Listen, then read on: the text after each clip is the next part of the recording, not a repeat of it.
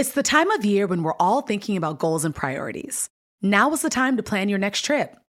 Whatever kind of travel fills you up, whether it's lounging on the beach, connecting with family and friends, or going on a foreign adventure, Expedia has the tools you need to plan a great trip.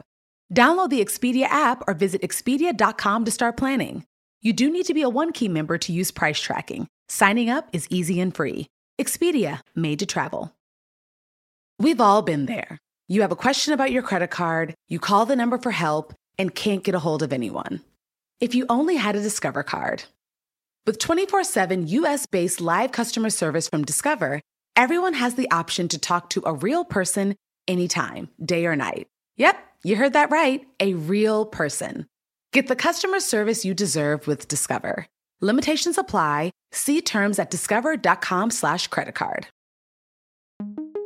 I'm Oprah Winfrey. Welcome to Super Soul Conversations, the podcast. I believe that one of the most valuable gifts you can give yourself is time. Taking time to be more fully present. Your journey to become more inspired and connected to the deeper world around us starts right now. I remember being here eight years ago. Mm-hmm. I was doing an interview for O Magazine. We were actually sitting in this very room. We took we our were. shoes off. We, we did. And you were talking about yeah. the girls' schedules and yeah. trying to figure all that out. And I left, you know, thinking and feeling the weight of it all, like mm-hmm. the weight of the legacy that you all were carrying, the responsibility. So I want to know has that weight lifted or has it just shifted? You know, it, it's it's lifted. I mean, mm-hmm. you know, let's let's be honest. I mean, there's no way to describe what it feels like to open up the paper every day and know that almost every headline is your husband's responsibility at, at some level. Mm-hmm, mm-hmm. Anywhere in the world, any major problem, any major issue falls on the laps of the commander in chief. And that is a weight that is, is indescribable. And now that it's time for us to move on, yeah, that weight has lifted a bit. Not completely, because the work isn't done until mm-hmm. uh, the president elect takes the oath of office, but knowing that we've made it this far and we've survived, and in many ways, I believe we've thrived. Mm-hmm. There is a, a, a weight that's lifted. Mm-hmm. Was there a time where you thought this period would make or break you? When did you feel the most tested? You know, I, I, I think I tend to push the challenges. This is a defense mechanism that I've had mm-hmm. throughout my life. The bad stuff I just don't hold on to. I mean, so if, if we were to sit here and you were to read through some Everything. of the bad stuff, I'd be like, oh yeah, that's oh I forgot all about that's that. Right. It's like, oh yeah, I think I was kind of mad then. but I think the way I handle things, and I, you know, I I, I think we we as women do it. We as black women better be able to do it mm-hmm. because there's so much that comes at us all the time and every day in subtle ways that could tear your soul apart if you let it. But my mother always taught me, girl, you better keep it moving. You know, you better brush it off. And I, I, I think I've grown up doing that. So the challenges, uh, yeah, there are times that frustrated me. You know, this this past election was challenging for me as a as a citizen mm-hmm. to watch and experience. It was painful. Had you originally planned to go out, or was there a moment where you decided I'm going to now well, go they, out and campaign? They always ask me. Yeah. The party, my husband, people. You know, there isn't a, an important election that has gone by where they didn't ask years you. where they didn't ask. You know, the question for me is just always what and how. How is this structured?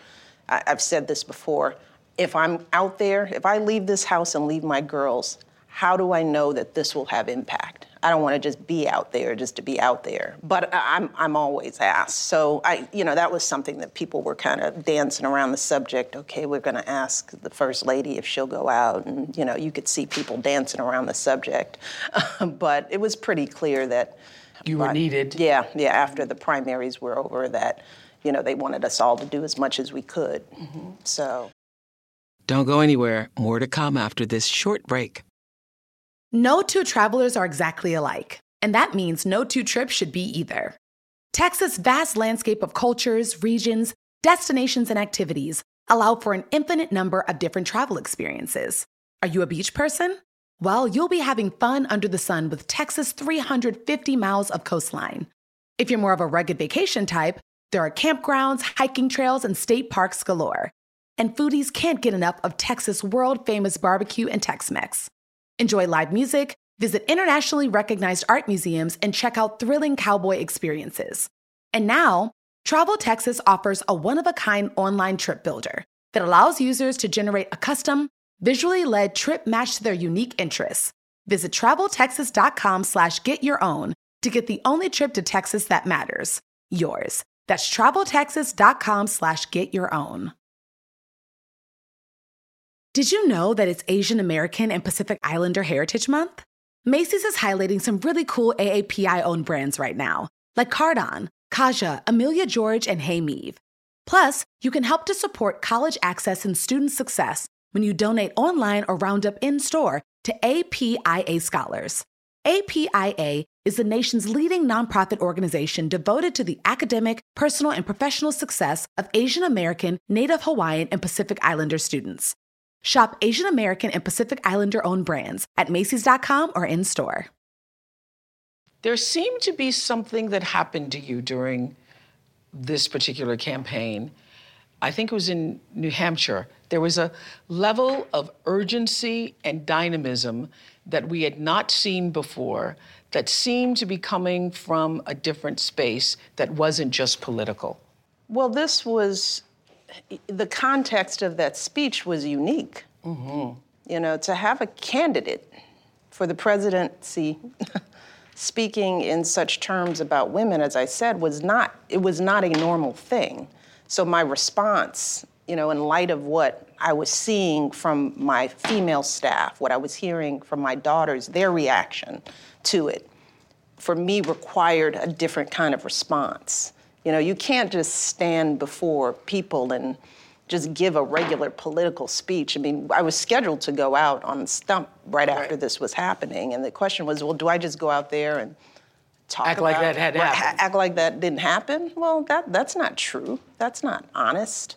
And that's something that Barack and I have always tried to be in this office is honest. You know, so that people feel like when we say something, we do mean it. Mm-hmm. So in that time, there was no way that I could be out on the campaign trail and not address how that was making not just me feel, yeah, but we could women. feel that you had been shaken to yeah, your core. Yeah, well, yeah. because a lot of people had been shaken to their core, and still are. They they are still feeling the reverberations of that kind of caustic language. So I heard that on election night. You can't believe everything you read. Yeah, please don't. Please, people. I read, I read that on election night you went to bed. Yes. And did not know yes. the results until the next morning. You know, absolutely. I eh, look. I don't. I do not like the back and forth process of politics. I don't like to hear pundits chit chatting about mm-hmm. it. I don't like it. So you had awakened on November 9th, and you were told. Yeah, I got up and I looked at my my iPhone, mm-hmm. and I saw it. And what was your first thought? Well, pretty much, you know, you kind of saw the tea leaves. I kind of felt how things. So by the time going. you by went the to time bed, I went you, to bed, you, could sense, yeah. I was getting myself ready for either outcome. Mentally, I'd already kind of digested it before I actually read it. You know, so this is what why it's important to understand for all the people out there. They have to understand that, as I've said time and time again, words matter, and they matter most to our kids, our young people. And the words that we say moving forward, all of us, it matters, which is one of the reasons why Barack and I are so supportive of this transition. Mm. Because no matter how we felt going into it, it is important for the health of this nation that we support the commander in chief. Wasn't done when my husband took office, but we're going high. And this is what's best for the country. Was... So we are going to be there for the next president and do whatever we have to do to make sure that he is successful because if he succeeds, we all succeed. When you say it wasn't done for your husband for his presidency, what do you mean by that? That there were people who did not support his presidency. There were people in Congress, there were leaders in Congress who did not support his presidency, which was not something that was good for the country. It was good for politics, mm-hmm. but it wasn't good for the country. And that wasn't the right th- way to approach it. When they go low, we go high. Mm-hmm. That is that went viral. Now everybody repeats it. It's now one of the most famous quotes. Well, I just want people to act on it. Okay, so I want to know what that looks it. like. What does that look like in the reality of this time? It looks like so many things, but it goes back to words matter. What we say, how we behave, we are modeling to the next generation. Mm-hmm. So if we want maturity, we have to be mature. Mm-hmm. If we want a nation that feels hopeful, then we have to speak in hopeful terms. We have to show love and empathy. If we want smart leaders, then we have to be smart voters. You know, we cannot vote from a place of fear.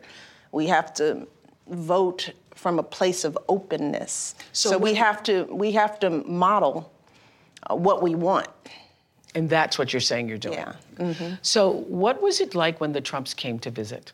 It was very pleasant. It was very pleasant. I mean, it was a, a wonderful visit because this is a really great job. We Did had, you have any advice for Mrs. Trump? You know, I didn't. We didn't. We talked about the kids, mm-hmm. but my offer to Melania was, you know, you, you, really don't know what you don't know until you're here. Mm-hmm. So the door is open, as I've told her, and as Laura Bush told me. You know, and as other first ladies told me, so I'm I'm not new in this going high thing. I mean, I'm modeling, I'm modeling what was done for me yeah. by by the Bushes. Right. And Laura Bush was nothing but gracious and helpful, and her team was right there for my team all throughout this entire eight year process. And your team is doing the same. We will do whatever they need to, to help them succeed. So that's one of the things I, I said to Melania. When, when you get to a place when you can digest all this and you have questions, because you know, you don't have questions the day after the election. Kind of like, it's just sort of like, you know, you're looking around the house and it's like, well, what do you want to know? And it's like, I don't know what I should know. And yeah. I knew that. So yes. my door is open. And that, that was really the nature of the, the meeting. So, how are you feeling right now? You're packing up. You're not yeah. physically packing yourself. Well, you? yeah, I do a lot of pointing. I'm not.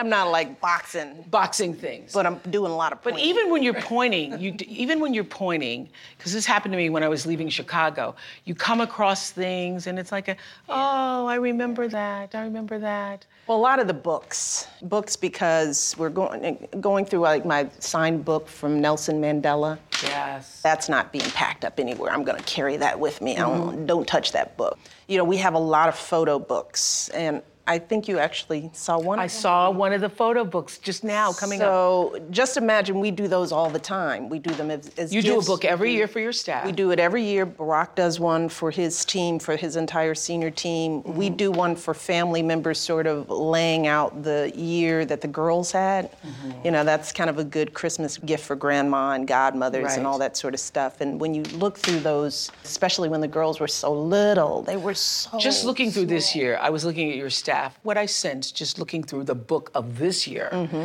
so many events from college signing day mm-hmm. to going to have tea and lunch with mm-hmm. the queen, so many meaningful school trips. Yeah. So there's meaning, and yet as I was going through the pages, so much laughter. Oh gosh, yeah. We're we're the happy side of the White House. Meaning and laughter. Yeah, no, no. That was one of the things that I told my team when we first came in. It's like we we because of the weight that the president has, because of especially when he first came into office, and we were dealing with a financial collapse that mm-hmm. was unprecedented. Most people don't remember that. The country. Most people don't remember, and a lot choose to forget. Exactly, exactly. that we were on the brink of financial collapse. We were on the brink, and we entered an unprecedented recession. And you're dealing with people losing their homes and worrying about their jobs and on and on and on. And we sort of felt like we need to be substantive, but we also need to have a little levity, you mm. know? Americans need a little joy, and we were the joy masters. And you did that in this house, because sitting here in this house, which represents many things, first and foremost, a seat of power, mm-hmm. but it was very clear that the image of you and your family rocked the world, and then you literally flung the doors open mm-hmm. to everybody from every walk of life, yeah. every ethnicity, every kind of celebration. We wanted to change things up here in the White House a little bit. From the moment she moved in, First Lady Michelle Obama made it her mission to redefine the White House as a more inclusive house of the people. We wanted to open the doors really wide to a bunch of different folks who usually don't get access to this place. She created an atmosphere of warmth by celebrating all cultures. Hello, everyone. Nowruzatan Mubarak. The First Lady's openness and acceptance led to a flood of firsts on the White House staff. The first man to ever serve as social secretary to the White House the first openly transgender staff member was hired. And for the first time in history, Mrs. Obama opened a White House family dining room to the public. There she placed an expressionist painting by Alma Thomas, the first work of art by an African American woman inside the White House.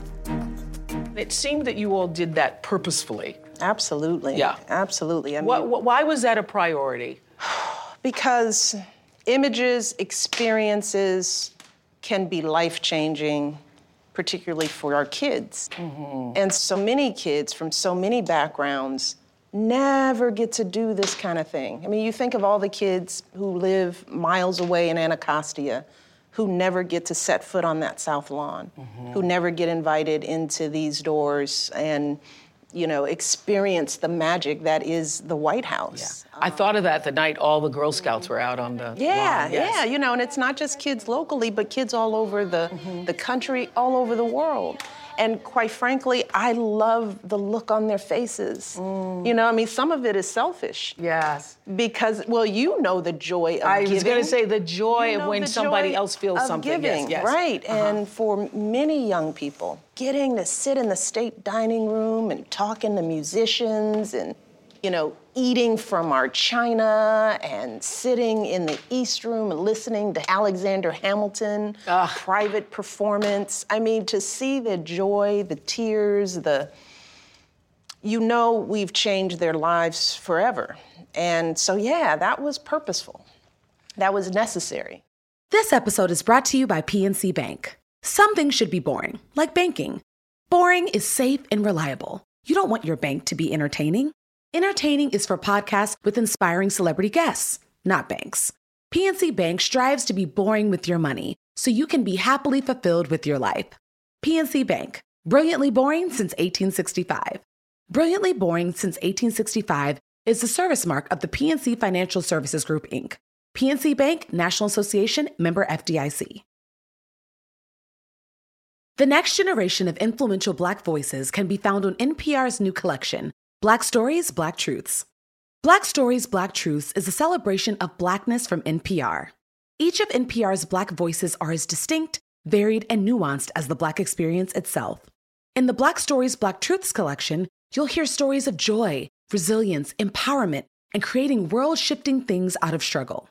Every episode is a living account about what it means to be Black today, told from a unique Black perspective. From Bobby Shmurda to The Wire, Michelle Obama to reparations, there's no limit to the range of Black stories, Black truths.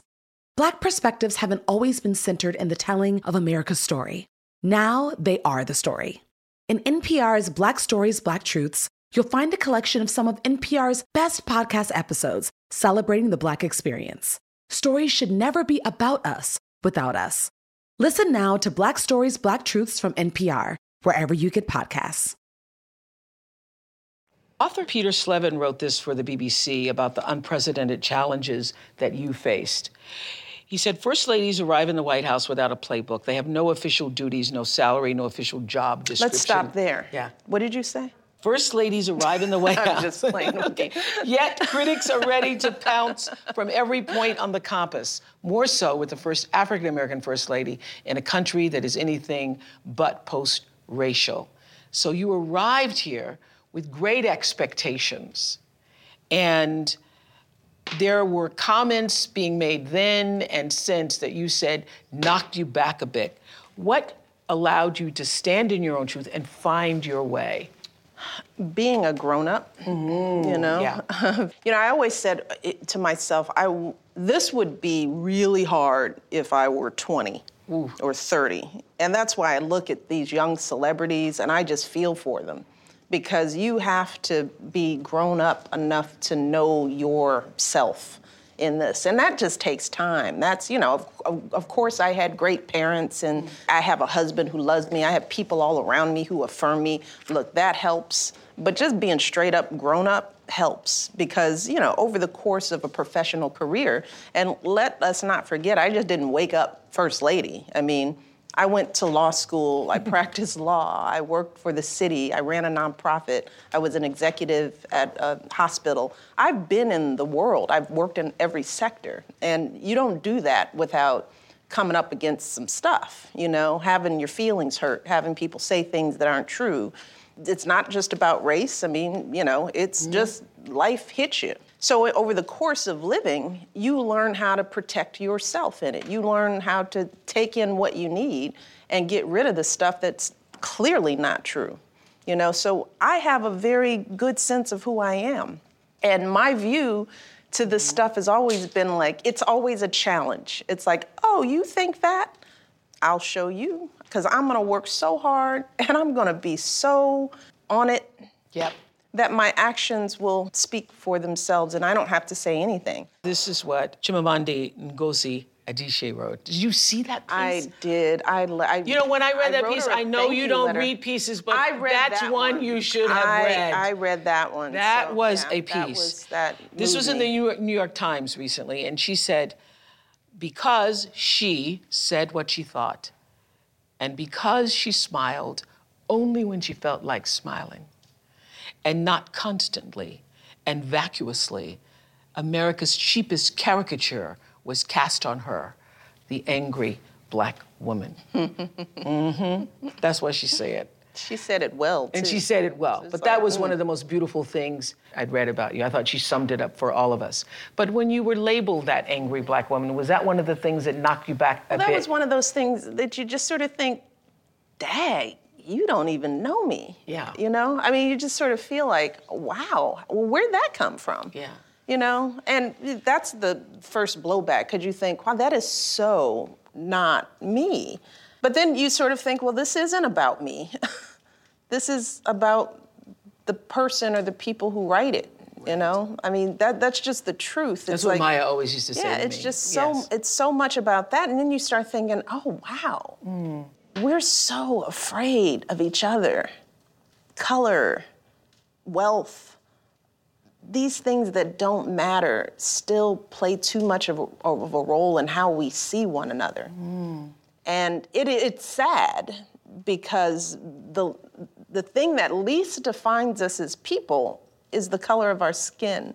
It's the, it's the size of our bank account. None of that matters. You know this. Yes, of course. You know, our, it's our values, it's how we live our lives. And that was the blowback. And then I thought, okay, well, let me live my life out loud so that people can then see and then judge for themselves. You know, out live, it, live it out loud. Don't dial it back. Don't, no apologies. Don't dilute it. Don't apologize for it. It speaks for itself. So Malia was 10 and Sasha was seven. Yeah. They were itty bitties. Wow. And I remember one of the things that you said when I interviewed you eight years ago here. You said, either our stay here will make or break them. Yeah. Michelle calls the girls Sasha and Malia her proudest achievement. She often said they're just two little girls trying to figure it out. 15 year old Sasha is in her second year of high school the Obamas plan to stay in Washington, D.C. until she graduates. 18 year old Malia will walk in her parents' footsteps as a freshman at Harvard University next fall. Were there moments where you thought they might be broken? That's a good question. I was so vigilant about this.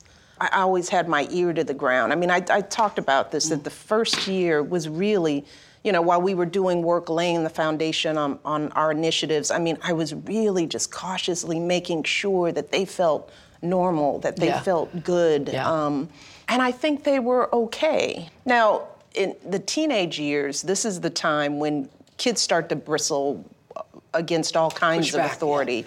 Imagine being 18, uh, 17, 16, 15, and you've got at least eight men with guns driving you around, walking into your parties, not letting you ride in your friends' cars. I mean, there were those tensions for sure that we had to sort of work through. Mm-hmm.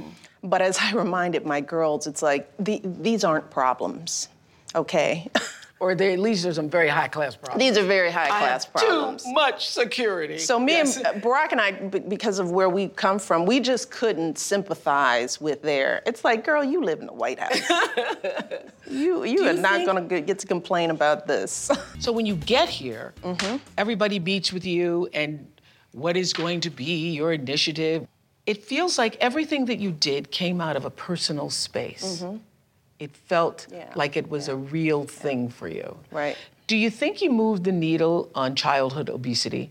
yes, yes, I do. I think we have. I think, and the we. We started talking about it. Exactly. you. Well, the, the, when I first announced that we were going to be working on childhood obesity, I mean, there were a number of people from all sides of the aisle. You know, there were feminists who thought, well, what's she doing out in the garden? You know, this is a woman who went to Harvard. She should be doing X. Yes. You know, everybody had their sort of, this is too light. This isn't a real issue. Or this is too weighty. She'll never have be able to move the mm, needle. It was it was a little bit of everything, which is another reason why you can't take any of it seriously because everybody had something to say, right? But did it take you a ends. moment to get that, that I can't pay attention to what everybody Yeah, I knew that coming in. you did, okay. Because just as a professional, you know that if you want to get anything done, you can't do everything. and, and you're not going to please everybody. Exactly. You changed the conversation really for the way we looked at our military after teaming up with Jill Biden. Yeah, that has been one of the greatest honors Mm-hmm. that we've had. Jill came to this issue differently than I because she is a Blue Star mom. Beau Mm-hmm. was in the military. So it was just funny how we, and interesting, I should say, how we came to this issue from different vantage points. But I always say every American should spend some time in a military community.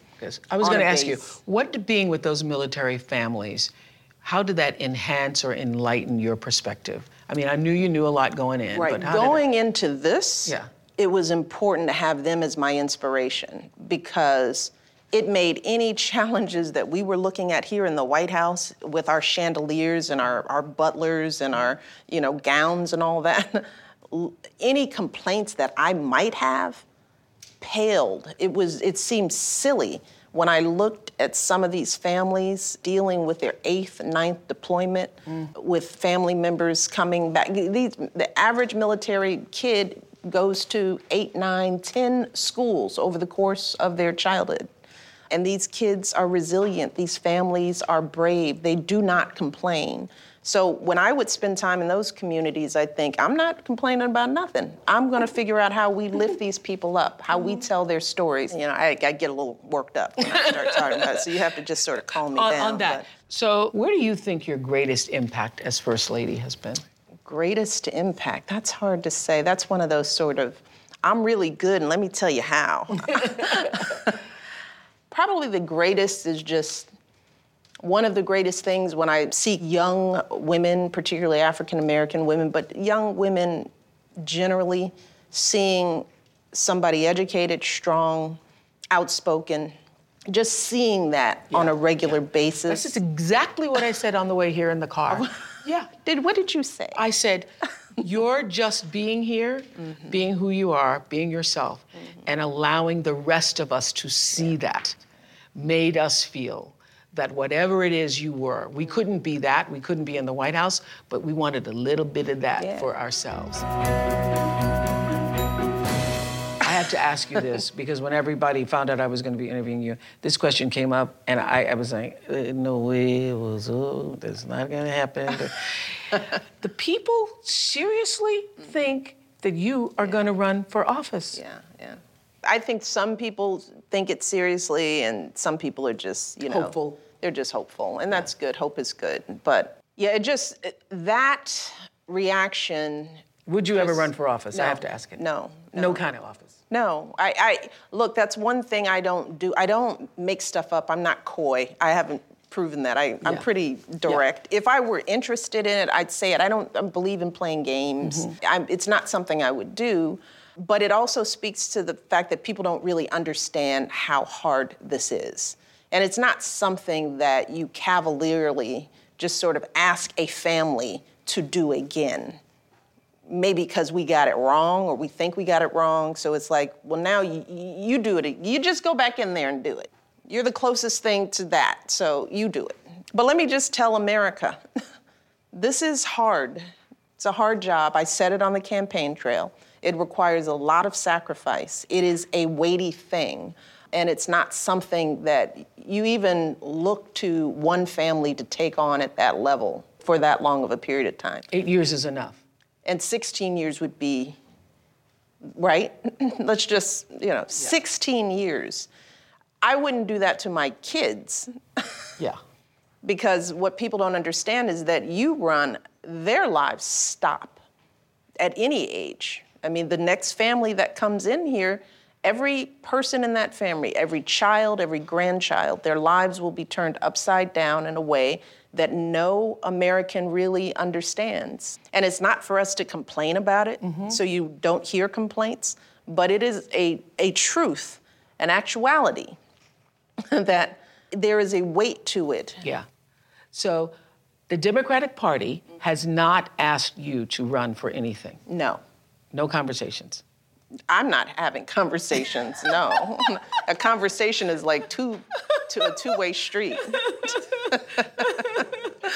I don't know what they're talking about, but I'm not talking back. You're not going to be talking back. Not- no, no. So, your husband's administration, everything, the election was all about hope. Do you think this administration achieved that? Yes, I do, because we feel the difference now. Yeah. See, now we're feeling what not having hope feels like. you know, hope is necessary. It's it's a necessary concept. And Barack didn't just talk about ho- hope because he thought it was just a nice slogan to get votes. I mean, he and I and so many believe that if you, what else do you have if you don't have hope? Yeah. What do you give your kids if you can't give them hope? Our children respond to crises the way they see us respond.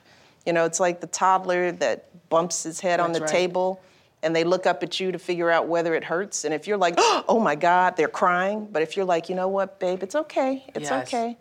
And I feel that way about the nation. I feel that Barack has been that for the nation in ways that people um, will come to appreciate. Having a, a grown up in the White House who can say to you in times of crisis and turmoil, hey, it's going to be okay. Let's remember the good things that we have. Let's look at the future. Let's look at all the things that we're building. All of this is important for our kids to stay focused and to feel like their work isn't in vain, that their lives aren't in vain. What do we do if we don't have hope, Oprah?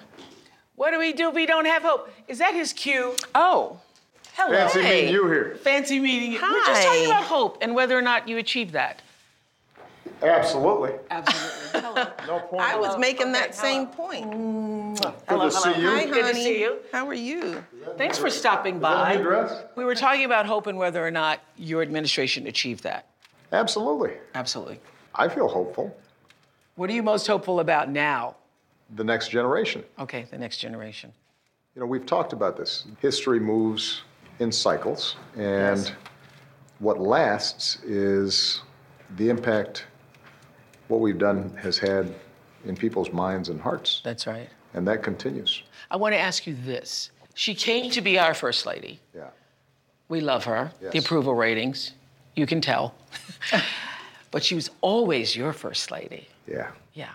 What surprised even you about the way she took on this mantle of first ladyism?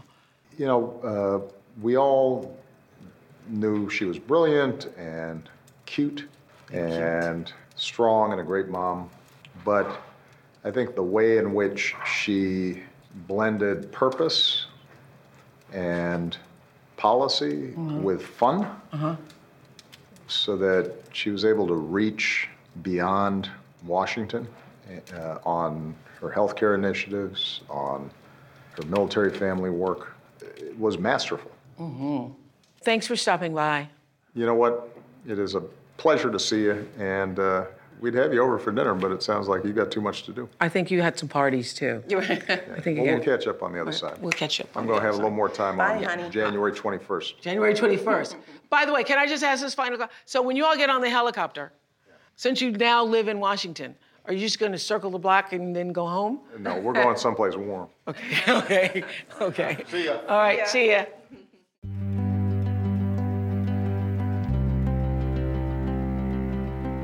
The Obamas' openly affectionate and romantic marriage was a dramatic and welcome change for the first couple living in the White House. During the last eight years, cameras often captured the intimacy, the devotion, the joy, and mutual respect that has sustained their 24 year marriage. Did you and the president become closer during this time? Yeah, yeah. Because this could First of all, hurt we- a marriage or hurt. or We can't leave. We're stuck in here together. No, no. It, This could have a just a- profound impact could. on, on It a could. relationship. It It, really could. could.